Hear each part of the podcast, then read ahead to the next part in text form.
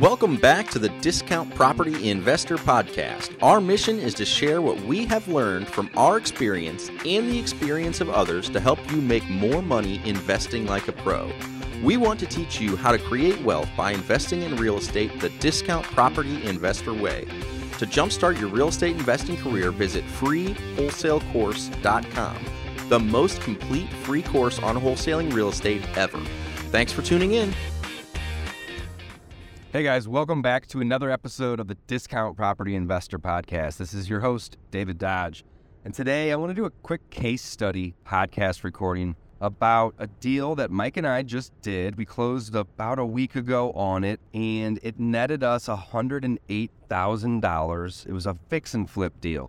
And the best part about this deal was I went to the property seven, maybe eight times total and Mike, I think, maybe went five times. So basically, 13 trips to the property netted us 108 grand. That's almost $10,000 a trip to go view the property. Such an awesome deal. We don't do that many six figure flips, um, at least not yet. This might have been our third or fourth one, but I'm excited to continue to do these six figure flips because it's not any more work essentially than doing one that makes 15,000 or 20,000 or maybe less in some cases, right? So these deals are out there and this episode is just going to be a case study talking about this particular deal. You're not going to be able to see any photos, of course, because this is audio. Duh. But I'm going to do my best to describe all of the deal, how it came about, the situation. So let's jump on in. So, first and foremost, the lead source came to us from a friend who's a real estate agent. So it was a networking lead, a free lead essentially.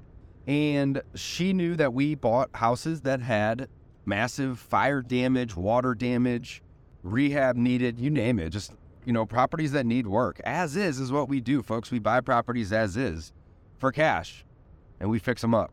So we had a friend who was a real estate agent. She had a client, and that client had a property that had recently caught fire and there was some other issues going on. There was the actual owner was in jail, and I met with the father. He's super nice guy, and he had a power of attorney to sign the docs on behalf of his son, and they just wanted out. And we're not going to go into the details of why they were in jail, but again, it's just it was a problem, and that's the point at the end of the day anyway. It doesn't matter what the problem is. Us as real estate investors our job is to help solve problems for people. That's what we did. So they brought us the deal. She brought us the deal because that was her client to call me up one day and said, Dave, hey, I got this property. It's out in uh, St. Peter's and it's maybe 30 minutes from my office, not even 25 minutes from my office. And it's a great area. And she said, it's got some fire damage. You know, would you come out and take a look at it? And I said, sure. So I met her and him, the client, out at the property. And I even called my general contractor in advance because I had some advance notice and said, Hey, I got this property that's got fire damage. I'd love to bring you with me so I don't need to keep getting in it and bothering them. Again, I want to solve problems, not create problems, right? Pro tip bring a GC with you if you, you know, think you got yourself a deal. One less trip. So that's what I did. And we get out to the property and it did have some some good fire damage. But the thing was on this one is the fire damage was isolated to just the downstairs hallway and stairs and I and, and and again, I want to repeat what I just said. The fire damage was. Now the smoke had gotten to everything. The entire house had a, you know, a little glazing, a dusting of soot. The ceiling was completely covered and, you know, most of the the top few inches of all the walls, but even the floors, like everything, the windows, everything was covered in soot. But the fire itself was limited to the stairs. So I'm talking to the seller and my friend who's the agent who brought us the deal, and they're essentially saying that they think the property's, you know, gonna be worth the after repair value, you know, somewhere between 230 and, and 250. But they got a estimate, I think maybe two even, from a local construction company or rehab company, probably somebody that just does kitchens and baths to rehab the home, and their estimate, I believe, was 130 to 150. It was a lot. It was a big number. So they essentially took 250 minus 150, got 100,000, and then they knew there needs to be a profit for me, so they discounted it even more and essentially had an asking price of about 65,000. Now we all know that if we have our own companies, our own GCs, our own crews do the rehabs versus just getting quotes, or hopefully you all know this, from one or two companies, that that's not going to necessarily be the final price. So me and my GC, we're walking the property we see that most of it is soot and that we can scrape the walls or paint over them with a thick Kilz paint and completely mask the, the smell and not have to necessarily go and rip every single thing out like most of the bids. Of course, the stairs were going to need to be ripped out and the steps and replaced and redone. And windows would have to be replaced. And then ceiling was probably going to have to come out but not everything was going to have to come out. Essentially, probably only about 15, 20% of the property needed to be gutted. The rest of it could be remediated. So we're looking, we're doing some quick math. And I pull my contractor outside and I say, hey, this has got a lot of damage and a lot of work. Yeah, we get that. We both agree, we acknowledge. But 150,000, like, man, that's just seems a lot, like, really, really aggressive which I mean, I, am literally sitting here thinking, I think I could probably do this for 60 to 70 grand. And my GC, you know, he's, he's like, that may be a little aggressive, but you're not too far off of the true cost. Whereas the sellers thought that it was going to be 150 because of the, the bids they got. So I'm running my numbers. And I essentially take 250, multiply it by about seven, maybe even 75% subtract out my rehab costs, then I essentially get an MAO about 105,000, which means that I could be willing to pay 105,000 for this, rehab it, buy it, rehab it, sell it for what I think it's going to sell for it and make a pretty good 15 to 20% profit margin. But of course, when we do our calculations and we get our MAOs, that's the most that we're willing to pay. So I had a 105 MAO and I'm essentially thinking, all right, I'm going to go in at like 85 or 90, but give myself a wiggle room, of course, but see if I can't get them to agree to 85 or 90. But then, right before I'm going to make my offer, they, they didn't tell me their asking price. They just told me the rehab budgets. Right before I go to make my offer, I say, do you guys have like a price in mind? Because if it's a good number, like we don't, we can save ourselves a bunch of headache and just, just go with that number. And they said, yeah, we, we do. We're, we're really just hoping to get 65,000 for this property. We don't want to want to haggle. We think that that's a super aggressive number. And by the way, the house was paid off prior to the fire, so they didn't have a mortgage or, you know, so this was a vacant, absentee, fire damaged, 100% equity home with ownership of at least three or four years. All those things essentially stacked. So it made a really made for you know a really good situation. But again, I had an MAO 105, willing to offer 85 to 90. But then I ask, and this is a question that we should all ask every time.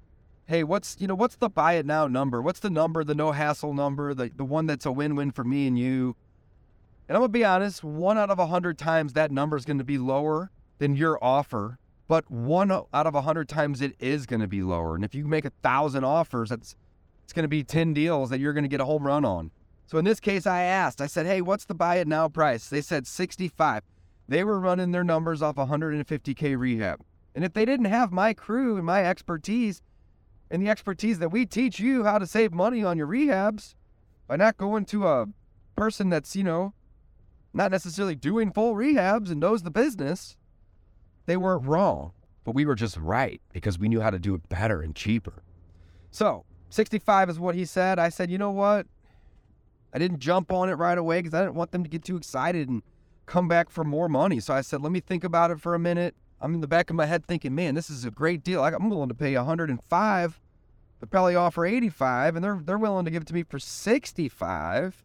I was like, let's let's get this thing signed right here, right now. So I give it a couple minutes, and I'm just kind of scratching my head, walking around, getting pictures and videos. My contractor's taking notes, you know, about putting together the rehab scope. And then I say, all right, let's do it. I can close in, you know, 10 days, give or take.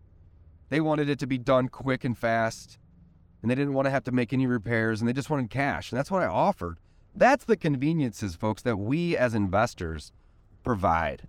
yeah, there's a million things we can do to make someone's life convenient, but the 80 20 principle, 80% of the time, it comes down to the three things I mentioned cash, quick, and as is. It always does. So we locked it up. We did some un- some other inspections. I think I went one, or two more times before we bought it. Just updated things, got some other people in there to get their opinion. Thought about wholesaling it and making a quick 20, 30 grand, but I'm like, you know what? Let's let's just do this project. It doesn't seem that difficult. Again, it didn't the fire damage didn't like affect the roof or the trusses or the floor joists really per se, any of those things, any of the major stuff. Instead, it was just mostly cosmetic soot. There was a little bit of siding, there was some drywall, there was some stairs. Again, there was a little, but it wasn't the full blown house. In fact, it was very little. So we buy it, we move forward. Borrow all the money, private money, from a friend and a private money lender that I've been working with for a few years. We we we borrowed sixty-five thousand dollars to purchase it, and then we borrowed another eighty thousand for the rehab.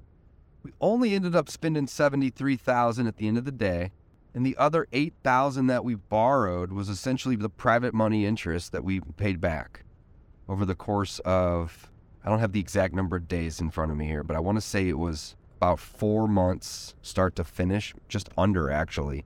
Or no, yeah, roughly four months. Four months and 10 days. Let's go with that. That's actually what comes to mind here. So it's a relatively quick fix and flip, too, start to finish, considering we had to buy it, rehab it, list it with an agent, which Mike did, show it, negotiate. The buyers had a loan, so, you know, they couldn't close for 30 days. It's very, really quick in and out. So we buy it, borrow all the money, close on it, have the rehab funds wired over, give the GC about 15% down to get started, go buy materials. And he's able to get started right away because we gave him a heads up two weeks, basically. The fact that we wanted him to do the job and get a quote and prepare. So whenever we left that house and I had a contract signed, he knew that he had to get going and start planning because in two weeks that was going to be on his plate. So again, some of the things we can do to line this up and you know, essentially by being organized, we're saving money on interest, we're reducing risk. You know, going into a, a rehab without a without a plan is a terrible idea. So we had a lot of time to plan. So we close on it. Money gets wired over to close.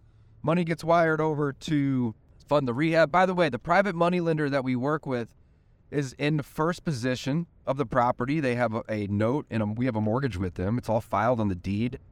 So they have a lot of interest in the property. Essentially, if we don't pay our debts and our in our mortgage or our private money loan back, they get the property. So there's very low risk. I think I've paid over $600,000 in private money interest in the last eight years. I was doing the math the other day. So if you have some extra private money, hit me up. We can talk. So give the contractor 15%. He's rocking. Within a week, he's got all the ceiling gutted out. He's got a lot of the walls cleaned up. We did gut out both of the bathrooms because the soot had just, you know, there was some damage to the kitchen cabinets and the bathrooms were just a little dated. So we're like, you know what? Let's just use this opportunity to gut all this stuff out anyway. But again, most of this was was cosmetic.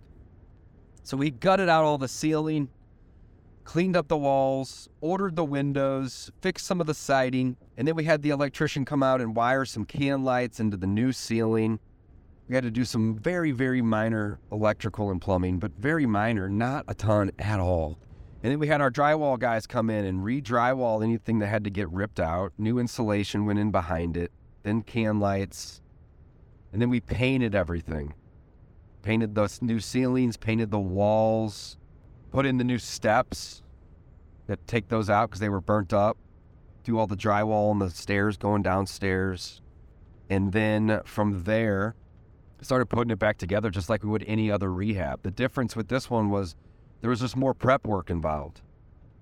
We had to rip a ceiling out, redo some electrical, put some insulation back in, mud it, tape it, paint it, and then it's the same as any other rehab. Now, again, I mentioned there wasn't any major damage to like joists or truss, which helps speed this up. We didn't have to go do those things. We got permits, but we didn't necessarily need building permits. We just needed permits to rehab because none of the structural stuff on this particular one had been affected. So moving forward, now that we have the ceiling done, the electrical ran, some minor minor stuff done, and everything gutted out, then it's just like the other rehabs we're doing. So it's just back to the scope of work here. All right, we need to get windows. Call the window company. You need to get some siding fixed here. Call a siding company. The GC does all this. He manages all this for us. But sometimes we'll do our own. Order the bathrooms. Order the kitchens. I already had a ton of flooring on another project that I was able to use on this one, and I had to buy a little bit just to offset the difference of the square footage. But this house was also a three bedroom. I forgot to mention this three bedroom, two bathroom, two full bathroom, but it was small. The house was like, I want to say it was like 13 or 1400 square foot. It had a basement, and half the basement, maybe even 60% of the basement was finished with drywall and carpet. But it wasn't a very large house, which also allowed us to keep the rehab down as well as the time frame short. We were in and out of the rehab in about three months, which is awesome. So kitchen's ordered, flooring's in, start putting in the bathrooms. Window company gets out to replace out the windows. So now we can run the HVAC and actually start painting and putting in trim. Cabinets go in. The GC wanted me to go pick out countertops, and I just said, "Hey man, make an executive decision. Go go send me three pictures of your favorite ones. I'll pick, and we're done. I don't really want to go do that." And he said, "Okay." And he went to his buddy who just sells granite, sent me three or four pictures. I picked, and I didn't have to leave my house. Now I maybe have made two trips here. Mike maybe made one or two trips here at this point on top of the initial. So I'm probably at about four trips. Mike's probably at three. Then the countertops come, the light fixtures come, the trim goes in, electrical fixtures are going in, vanities and toilets are in, windows are in. We start doing a little minor landscaping. I think I mentioned fixing a little bit of the siding. The, the, the fire department did break out a couple windows, hence the fact that we had to replace them to get into the house. There was remarkably zero water damage, which was just amazing. They didn't come in there with hoses blasting they did use water to put the fire out, but I also believe that they were able to just use fire extinguishers, in fact, because you, there was residue from, the, from that as well. And what I'll do is in the show notes of this episode, I'll put before and after photos and a link to the before and after album so you guys can take a look at this but there was remarkably very, very, very low and little amount of like basically I didn't notice any when I bought it, any any water damage at all. So moving forward, we're getting to the finish line, and I always feel like projects start to crawl whenever you're in the last 10% for whatever reason.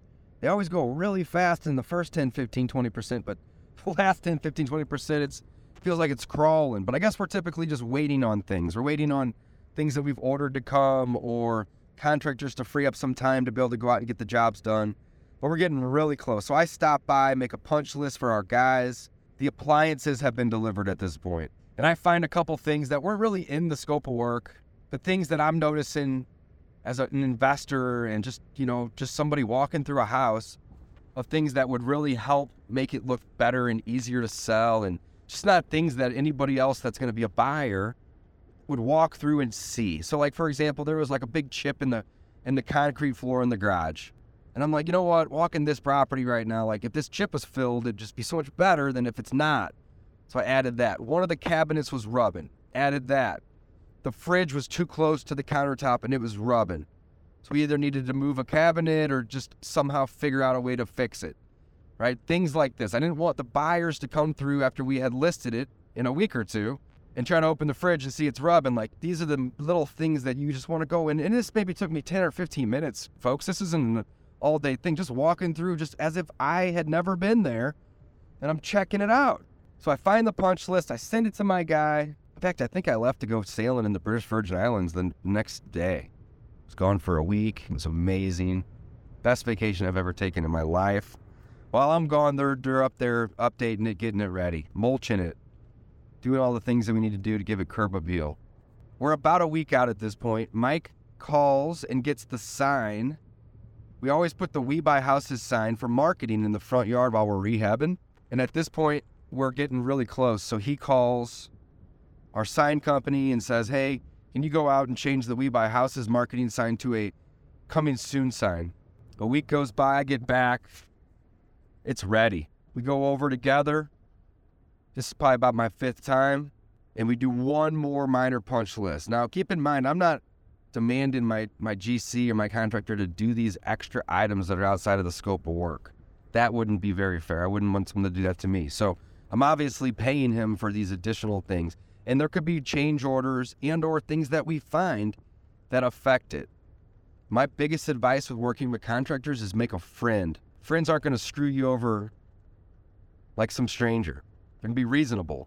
But know that you need to be reasonable too. And if you just can get that simple thing together and keep an eye on them and communicate with them often, I mean, even though I'd only went to this property, you know, six, seven times, give or take, I talked to my GC almost every two or three days at a minimum, sometimes daily in the beginning.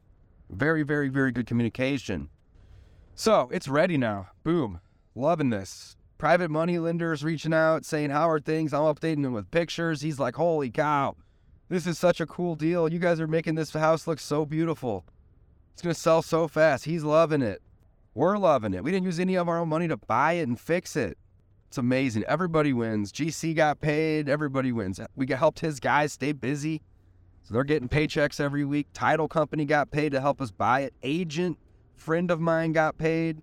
So many people win when you do real estate deals. It's amazing.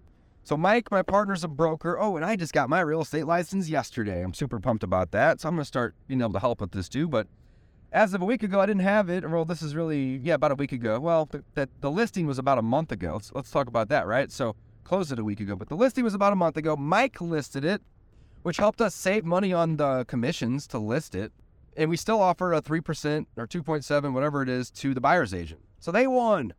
We ended up having it listed for probably about three or four days, and we listed it like on a Monday or a Tuesday. And we basically said submit all offers. All offers will be considered Sunday by, I want to say 7 or 8 p.m. Offer deadline is, you know, 4 or 5 p.m. So basically, what we were telling everybody is, is like, don't send us an offer that expires in 20 minutes. You know what I mean by that? Like right away. We're not interested in doing this. Give us your final and best. And what we were able to do is we priced it really, really aggressively, not over what we thought we would get per se, or or way, way under. Just we figured we'd price it. I think we did like five or ten grand under what we figured we would get. But by being aggressive with that number, we ended up getting like 25 showings, and I want to say five or six offers within the first three or four days. So it was amazing. We didn't have to haggle and deal with a bunch of stuff while there was a showing, the banister fell off. I don't know if somebody was leaning against it or what. Maybe maybe it was an accident. Maybe it something happened. Regardless, another reason why I had to go back, or actually Mike went in that case. He met the GC over there, and they figured it out. Something wasn't done right, but they fixed it. No problem. Over the weekend, we reviewed our offers, and I believe the offer that we got was like twelve or fifteen thousand over our ask and it was a good offer. So we accepted the offer. They did some inspections, found a few things that we were able to just fix. Didn't really cost us much, maybe another three or four hundred bucks, because you know we were pretty good about making the property look great before we listed it. We didn't leave a bunch of items. They found this and that, you know, no problem. Oh, and by the way, we carpeted the basement and kept that, you know, lower level 50, 60% finish down there, which is great.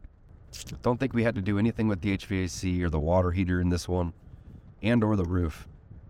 So, you know, those three things alone probably would have added another 20, 25,000, give or take, which we didn't have to do, which was great. Again, that's just due to the way the fire happened and, and took place. Okay, moving along. So we're at the closing table. And Mike and I were projecting like 90 grand in, in, in, re, or in return in net profit after closing costs, seller concessions, agent fees, taxes being prorated, insurance, utilities, of course, all the private money, loans, and interest. But because we only owned it for a couple months, a lot of the a lot of the holding was was very minimal, and we got over asking price. So we ended up netting 108,000. It was a triple digit flip on this little deal. And again, it was a 13 or 1400 square foot property. It wasn't like this big house but we were able to buy it right. And if you listen to any of my episodes, any of my content, you will know that I consistently say you make your money when you buy, you get paid when you sell. That is the whole purpose of the Discount Property Investor podcast. This is why our, our coaching business and our, our real estate education products are all are all under the Discount Property Investor umbrella because that's what we do outside of helping people and solving problems, The bigger the problem, the bigger the discount. So we make our money when we buy, we get paid when we sell. I had an MAO 105. I was going to offer 85 to 90, but the seller only wanted 65. So that was basically an additional 40 grand that we made by buying it right. Even if I would have paid the MAO number, I still would have made 60. We still would have made 60, which would have been above average on our flips. We're usually making 35 to 40 on, on our flips, sometimes more, but we're probably averaging roughly 40. So we were going to do better already at 60, but because we bought this one right, we were able to make 108,000. I went there one more time before it closed to just grab anything else that was left behind, throw it in my car, clean it up, be courteous to the buyers. And I hope Mike ordered the sign to be picked up. I'd imagine he did. He's definitely on that kind of thing.